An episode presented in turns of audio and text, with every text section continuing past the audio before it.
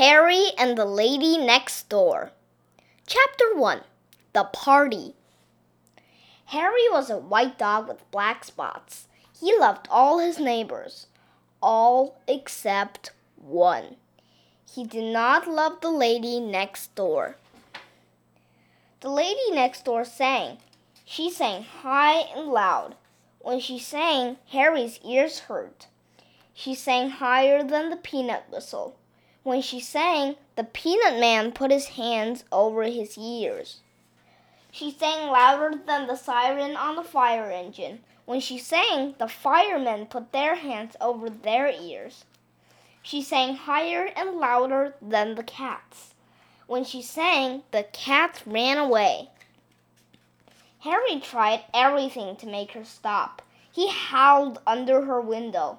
His friends howled too, but it did not do any good.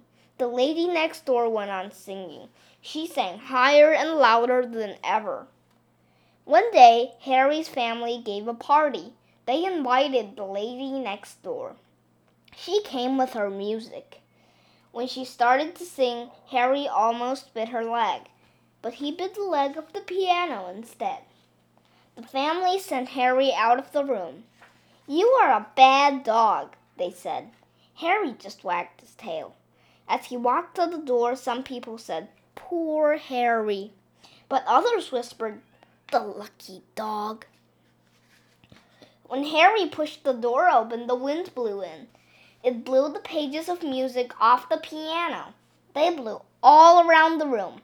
Everyone tried to catch the music, but no one could. The pages blew out the door and into the garden. They blew over the fence and up into the trees. Harry caught some of the pages, but he did not bring them back. He ran away with them.